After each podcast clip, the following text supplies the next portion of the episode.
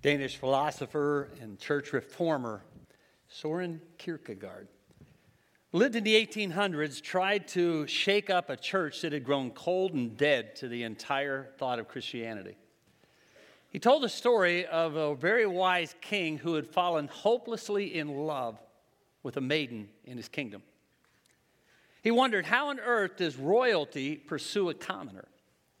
Descend on her cottage with blazing trumpets? Should I dazzle her with crown, robe, and title? Should I parade my wealth in front of her so that she's overwhelmed with what she sees? Or should I demand her betrothal? After all, as a sovereign ruler, he was entitled to the queen of his choice. But if he used his rightful authority, how would he ever know if she truly loved him? Ultimately, he laid aside his crown, his riches, and his glory. Arrived alone in the woods, disguised as a beggar, seeking first her acceptance and then her love. To Kierkegaard, Christmas was absurd. The biblical Yuletide story with Virgin Mary, baby, angels, and a host of nativity guests is completely irrational. Nobody would do it that way. Only God could come up with this kind of story. Who would believe it otherwise? Thus, his conclusion, he said, which is what makes the story perfect. Nobody could come up with a story like this. Only God would ever dream to come the way He did.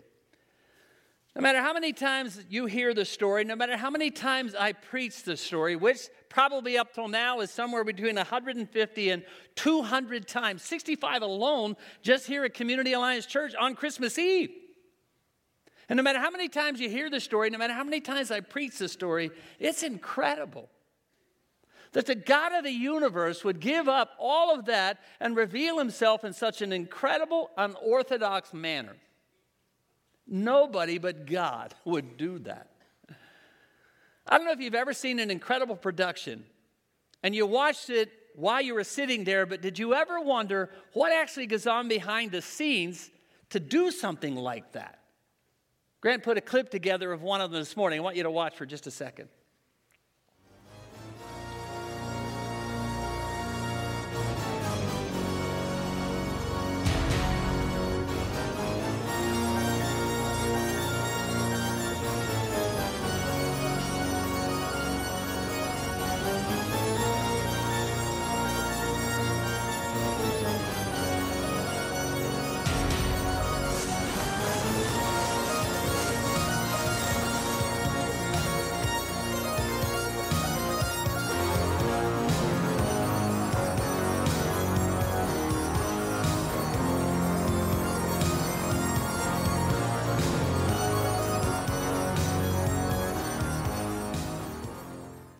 I did not grow up going to the theater.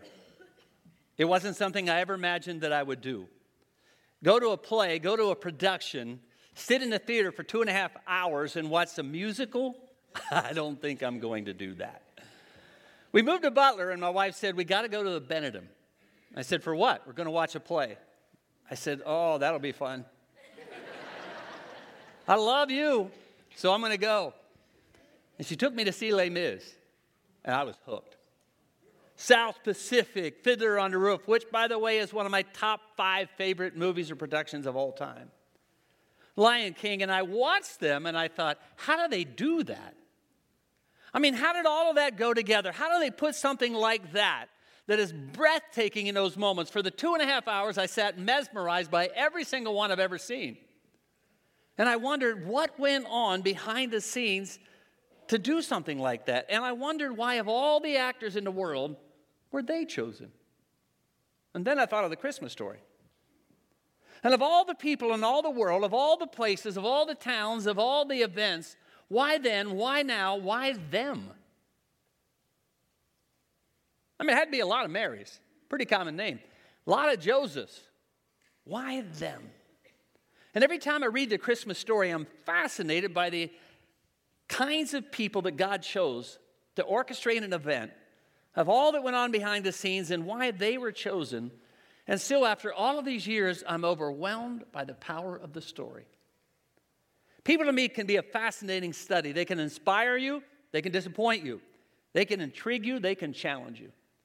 And today and next Sunday morning, we're going to look at not only behind the scenes, but the people in the Christmas story. And to me, they're a fascinating study into the character of people. Some you can identify with, some obviously you can't. Some will have traits you want to avoid, and some will be models that display character traits you definitely want to emulate. We're going to begin the story this morning in Luke chapter 1. Going to do a lot of scripture, and most of them will be on the screen, maybe all of them. I don't look back there, but most of them will be on the screen for you this morning. We're going to be in chapter 1 of Luke, verse 26. Next week, we'll get to Elizabeth's pregnancy, but in the sixth month of Elizabeth's pregnancy, God sent the angel Gabriel to Nazareth, a town in Galilee, to a virgin pledged to be married to a man named Joseph, a descendant of David. The virgin's name was Mary. The angel went to her and said, Greetings, you who are highly favored, the Lord is with you. Mary was greatly troubled at those words, as would I be and wondered what kind of greeting this might be. But the angel said to her, Don't be afraid. You have found favor with God. You'll conceive and give birth to a son. You're to call him the name Jesus. He'll be great and called the Son of the Most High. The Lord God will give him the throne of his father David, and he will reign over Jacob's descendants forever and ever, and his kingdom will never, ever end. Now, I don't know if you're like me, but every time I read a story, especially for the first time or the 50th time, I always want to put in my mind what was it like for them to hear this for the very first time? What was it like for every biblical author to hear the voice of God and then to begin to write a story, not imagining that someday, 2,000 years later, you and I would be talking about them and it. Just imagine what it was like to sit in their place, hearing all of the events unfold, and listening to the voice of the Spirit to begin to write. Over the last number of weeks, we've been in the book of James. Last Sunday morning, I was in that second chapter, chapter two, and James was giving ideas of faith and people that demonstrated faith. He said, Faith has to be demonstrated. You want to see it. Not just talk about it, but I want to see it. I want to see it in a tangible way. And so he's listening to the voice of the Spirit and he begins to write. And I've often wondered what it was like and where they were when they were writing it out. And the Spirit of God said to him, I want you to give two illustrations of faith demonstrated. One is Abraham, and James is going, You bet. I, I know that story. I've heard it all my life. And so I imagine him beginning to write and write Abraham's story. And, and then he said, I also want you to talk about Rahab. And I've often wondered, did he even stop? I mean, did he keep writing or saying, okay, God, just for a minute here, I want to make sure I heard you clearly. I get Abraham. I mean, everybody knows his story, everybody knows his journey of faith. How he left one place, went to another, had no idea where he was going, offered his son. That's an awesome story, God. You really want me to compare his faith to Rahab's? That, that can't be. And every time I read one of these stories, I imagine what it's like for them to hear all of these events. You and I have heard it so often, if we're not careful, we begin to almost numb it out. But they're hearing this and experiencing this all the way through Scripture for the very first time. Max Lucado is probably better than anyone I know of describing some of the behind the scenes characters. One of my favorite is when he talks about Gabriel. Did you ever wonder how long Gabriel stood just watching Mary for a moment before he went and told her what he did? he told the name, told the plan, and told her not to be afraid. When he announced later in the text, with God nothing is impossible, he said, I wonder if he said it more for himself than he did for her. Gabriel had to wonder what is God doing in all of this? Sending fire, dividing seas, all in a day's work for him. When God said go, Gabriel went. You wonder when on in heaven, before this chapter unfolded, when it got out that God was to become a man. Gabriel had to be excited. I can just picture it in my mind, he said. The Messiah in a blazing chariot, the king descending on a fiery cloud, an explosion of light, the Messiah would emerge. That's what he thought, not what he got. Go to a little town in Nazareth to a young lady named Mary and tell her she's about to have a baby that will be God. Gabriel had to say, What? I mean, I've seen humans, I've seen babies. That's what you want me to tell her? Heaven can't contain you, God. How could a body and a baby know less? And what is the name Jesus? There's a Jesus in every village. Why not eminence or his majesty? Anything but Jesus. Whatever happened to the good old days? Fire from heaven, flooding the globe, flaming swords. That's what Gabriel liked, but that's not what he got. Take the message to Mary. She must be amazing. And then he saw her, 15, 16 year old girl, in love with a guy named Joe. And a carpenter, no less, an ordinary guy. You're telling me that the God of the universe is going to have dinner with him every night. You're telling me that the source of wisdom is going to call him dad? But even with all the questions, he did what angels do they obey. They deliver a message that, in this case, changed two lives and the world forever. Every one of us in the room are a messenger of God. Whether you want to be, whether you think you are, every single one of us not have the potential to be a messenger from God. You are a messenger from God. And you have the opportunity to share a message. The greatest message from the history of the world, a message that can change lives forever. Think about it for a moment. You have the opportunity to share with them that God so loved them that he gave his one and only Son. That whoever believes in him will not perish but have eternal life. That's a pretty good message. That you and I have the opportunity to be declarers of the message of God, that He so loved the world, He so loved every individual, the people you work with, the people you come in contact with, people you're related to, people in your neighborhood. God so loved them that He sent His one and only Son. That those who believe in Him have the opportunity to have eternal life. In the beginning was the Word, the Word was with God, and the Word was God. He was with, He, as in Jesus, was with God in the beginning. Through Him, Jesus, all things were made. Without Him, nothing was made. In Him was life, and that life was the light of all mankind.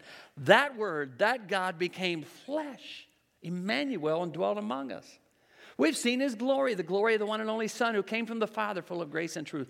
No one has ever seen God. He's always been out there somewhere. We've heard about him, we know about him, We've heard stories about him. No one has ever seen God. But now, the one and only Son, who, by the way, is God Himself, in the closest relationship with the Father, has now made God known to us. That's a pretty good story. That's a pretty good message. If you've ever wondered what God's like, if you ever wonder who God is, if you ever wonder how God feels, if you wonder how God responds, let me give you just a snippet of what I have learned from the Word of God about who He is through His Son Jesus.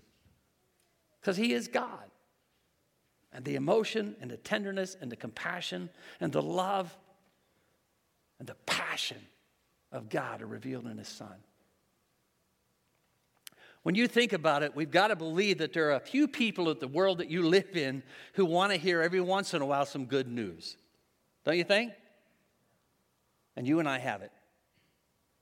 I got to believe there's somebody in your life, somewhere along the way, who needs to understand some hope and encouragement in an upside down world. I've got to believe that there's somebody in your life who's lost their way, who needs to know that Christ is the way. Now, it may not be a message that you one thought, thought one day you'd be giving. I'm not sure about everybody's life in the room, but I got to believe that if you were standing up here this morning and I would ask you to share your story and share about your faith in Christ, you would say, I've got to start by saying this I never dreamed that I'd ever be here.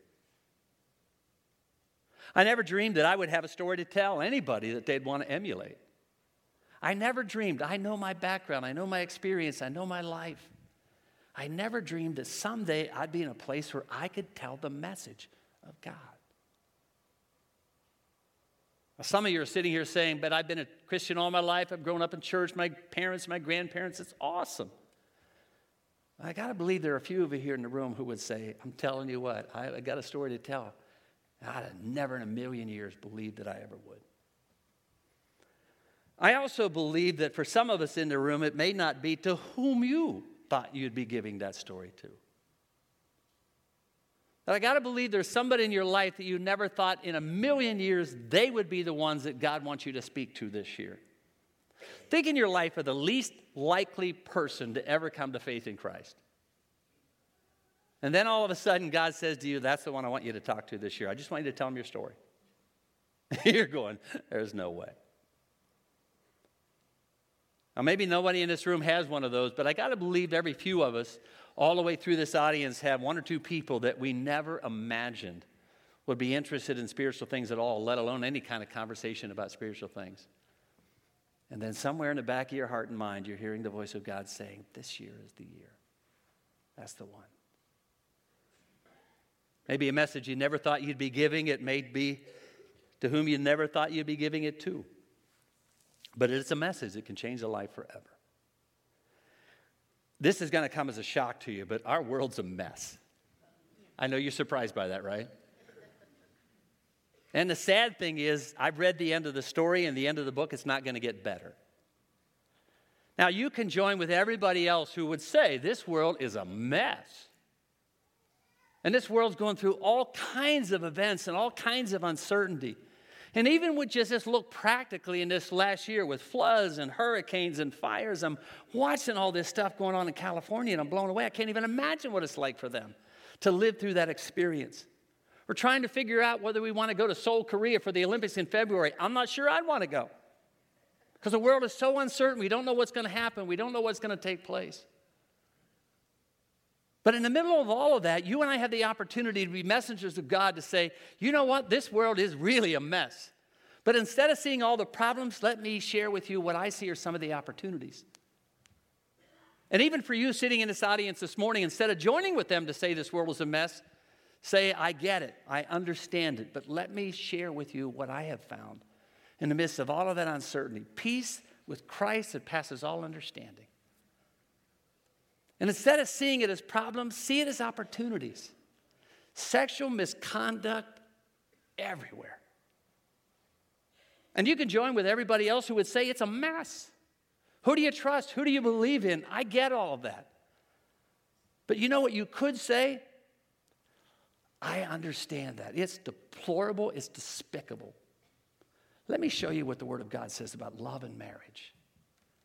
Let me show you what the Word of God says about purity and sexuality.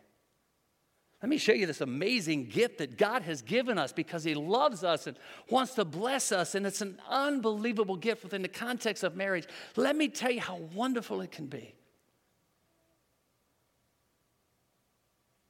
Let me show you by my marriage how wonderful it really is. Not every one of you can do that, I get that. But in the midst of all of this uncertainty and all of this unbelievable conduct, you and I, many of us in the room, have the opportunity to say, I, boy, I'm telling you, it is a mess, but let me show you, let me talk to you about what marriage could look like. Because I want you to have that someday. I want you to have, even with all the stuff and everything that's gone on in your life, let me share with you what I have found. Let me model to you.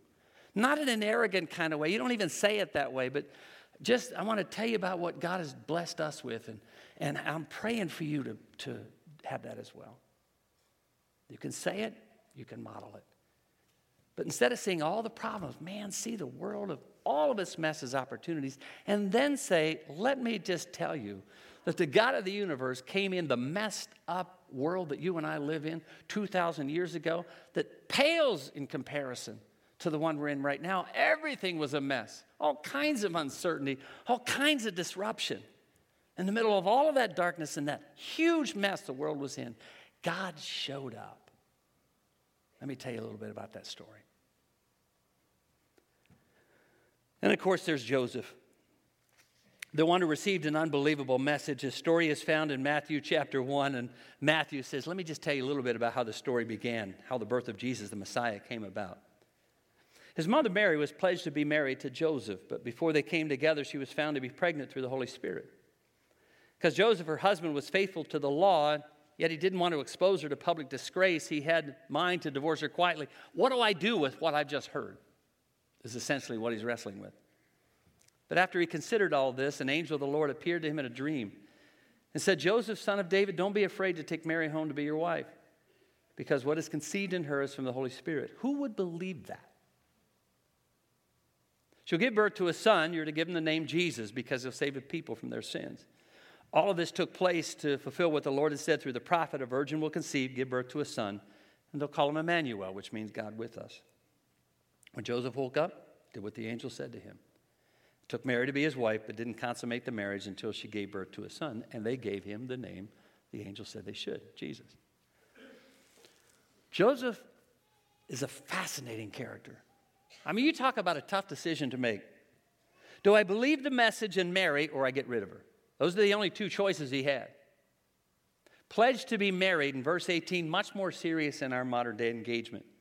He could, according to Old Testament law, have her stoned. It was rarely exercised, but by rights, he at least could break off the pledge, expose her to public disgrace, leaving her hard pressed to ever, ever get married again. When you read the text and see Joseph's response, you have to wonder if Joseph believed the message or believed more in Mary. I'm fascinated by his response, and all this took place, and you read it in that context. But I've often wondered what it was like behind the scenes for him to hear that message from God, know what he has to do, know what he wants to do, know what many expect him to do. And I've often wondered did he believe the message or more in Mary? The story she and the angel told him had to be hard to believe, but I think his belief in Mary was equal to his belief in what the story was all about. Can you imagine the foundation this marriage was built on? That kind of belief, that kind of trust. This guy takes a back seat in the entire story. I mean, how often do you hear about Joseph in the context? For 2,000 years, we've been talking about the Blessed Mary, and every once in a while, Joseph, in some kind of context or the other, gets mentioned because he was there in a part of the story. This guy takes a back seat. Don't you wonder every once in a while if he'd say, Hey, wait a minute, do you have any idea what I did? Do you have any idea what I didn't do? But he doesn't. He believes in her so much that he's willing to take forever the back seat in all of this incredible story because he believed in her. I found myself every time I read this story, no matter how many times I've experienced it, thinking back of the people who believe in us, who are sitting here this morning, or the people that believe in you. And if you've had somebody that believes in you that much, man, I hope you have thanked them and thank them again. I think back over my life and I, I'm unbelievably blessed by an incredible wife, unbelievable parents. And so every time I have the opportunity to thank them, I have pastors that believed in me. But to be really honest with you, if I were to think back over 45 years of my life when I was called into ministry, that I would be here someday speaking to you. I would never, ever believe that. That I'd be speaking to this many people twice? And that you would want to listen to me and you'd come back the next week? That's unbelievable. I love you like crazy for doing that every week. And for some of you who've been here all 22 years, you deserve a badge of honor when you get to heaven. You've listened to that guy for that many years. If you have somebody that's believed in you that much, man, I hope you thank them. And if you don't have somebody that you believe in that much, I hope you find them.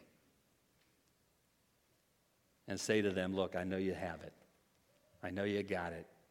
I know it's in there. Let me love you, encourage you, pray for you, support you, do whatever I have to do or can do to get you into the next level and the next level and whatever that may be. But believe me, I believe in you and I'm going to help you every way I possibly can. If you have somebody like that in your life, man, go with them all the way through the journey. Now, you can look at my life and say, okay, it's nice for you. You are really blessed, an incredible wife, unbelievable kids, great parents, and I get all of that. Not everyone in the room has been blessed that way. I understand it. Many would say, look, I never had a mom or a dad like that, and I understand it. You have no idea. You have no idea the stories I've heard through the years. Other people that sit in Community Alliance and many other churches that I've been a part of. So I get all of that. But you know what? Even if you didn't have all of that, you can be that. Even if you got none of that. Even if you didn't have a mom or a dad who did any of that for you, you can be the mom or a dad who does that for those that come behind you. Now, you can dwell on the past and dwell on what you didn't get or find out what you have now and take it from here. It's up to you. But man, if you have somebody that believes in you that much, it's awesome. And by the way, we do. His name is Jesus, who, in the midst of all of our flaws and all of our past and all of our problems, loved us enough to give his life for us, takes us where we are, and never, ever gives up on us. I'll never leave you, I'll never forsake you. I'll be with you to the end, and then I'll take you to a place that will blow your mind. Then, of course, there's Mary, who trusted God for the impossible, who responded in obedience in the midst of uncertainty. One of her greatest lines is in Luke 138, "Whatever you say, God." I'm the Lord's servant, she said. May your word be fulfilled in me. That's an amazing statement when you consider her age.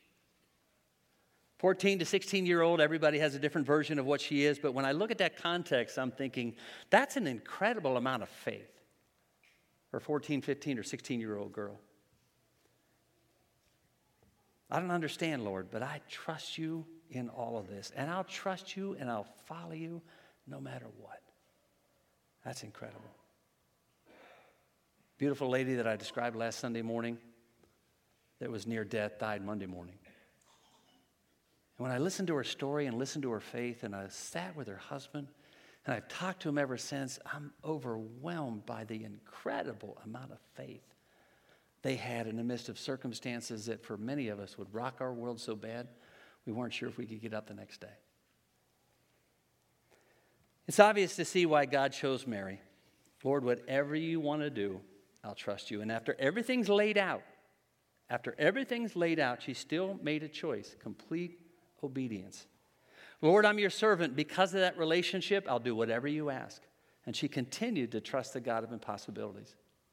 Now remember, again, it's that 15 year old girl. Over 60 years ago, a woman was told she'd never have children, but she trusted the God of impossibilities. She lost three children to miscarriages because she couldn't carry them full term. She continued to trust. The fourth child was born but almost died, but she continued to trust. And the beauty is that fourth child lived and became my wife. We have friends that we went to college with and minister in our denomination that we've known all of our ministry life and since obviously college, which was a long time ago. They lost a child in miscarriage, and then a second, and then a fourth, and then a seventh. The eighth was finally born, and on the day it was to be dedicated, it died of crib death. I sat on the edge of my bed because it was a Sunday morning and we had known them all of our life and walked them through so many of those journeys and sat with them as they buried some of those little ones. Like, God, this is, I don't even know what to say. Who, who can survive that? How do they go on? And because we've known them so well and watched their life, they were incredible. And their faith in the midst of all of that uncertainty and all of those impossibilities didn't waver. They've been blessed since then by God with two little ones who survived. They were so little when those two were born that they couldn't fit into Cabbage Patch babies' clothes. That's how little they were, but they continued to trust. I won't go into it all this morning, but I want to remind you of the story of Zechariah for just a moment. He's the father of John the Baptist. His story is found in Luke chapter 1. He's the priest in the temple. He was told that he was going to be a father. He questioned it and was immediately unable to talk until his son was named. Did you ever wonder why God was so hard on him by taking his speech away when he just simply asked one question How can this be? I'm an old man. And in Mary's case, similar question How can this be because I'm a virgin and no punishment? The only conclusions that I could come to is in Zechariah's case, He's a priest and should be further along in his relationship with God than the 16 year old girl. And the second conclusion is this He's an older individual who had been walking with God for such a long period of time. He ought to have had more faith and more confidence in God than this 15 or 16 year old girl. Sometimes, maybe no one else in the room, but sometimes in my experience of life, I've found that some people who get older in their faith are more skeptical and even more difficult to be around than those who are younger in their faith. I've seen some young people and young Christians that could teach some of us older Christians a lot about faith and confidence and trust in God, who love life and are excited about what God's doing, when it's supposed to be the other way around. We're really blessed at CAC. It's one of the reasons we do not do services of age groups because it's so wonderful to see all of them together in the same context and in the same building, praising God. And we get to model with one another, young people and older people alike, what it's like to be in the same context and love God and show it and display it, to be encouragers to one another, to watch their faith and have them watch our faith, which is the way it's supposed to be. Never, ever underestimate how blessed you are by where you sit on Sunday morning and the context that you're in by the people that just love God down to their socks and share it and live it out. And those of us who are older, we have the opportunity to model that, to show love and grace and how mature we are in Christ and how we respond to Jesus and how we respond to challenges of life and circumstances and change, and on and on the list goes. All the way through this story are some unbelievable people who, in God's sovereignty and grace, were chosen to deliver a message, to be a part of a story that changed the world forever. But to be honest with you, so are you and I. Of all the places, God chose Nazareth, God chose this little town of Bethlehem. And he also looks at the people of Butler, Pennsylvania, and said, Man, have I got a story for you to tell. Man, do I have an opportunity for you to be a messenger? I'm going to ask you to do something that will be hard for you to go through. But if you trust me, I'll get you through the other side. And you will be a model to others who watch that and are blown away by your faith. You may not understand it at the time, and to be honest with you, it may not be revealed to you until you see me face to face. But if you trust me, you'll have a story to tell. Heard the story a thousand times. Probably sat in Christmas services dozens and dozens, if not hundreds of times. Never, ever take this story for granted and never, ever take the people that God chooses to use, which are you and I in this room, and miss the opportunity to change somebody's life forever. Next week, more of them. Let's pray. God, I thank you again for the preservation of your word.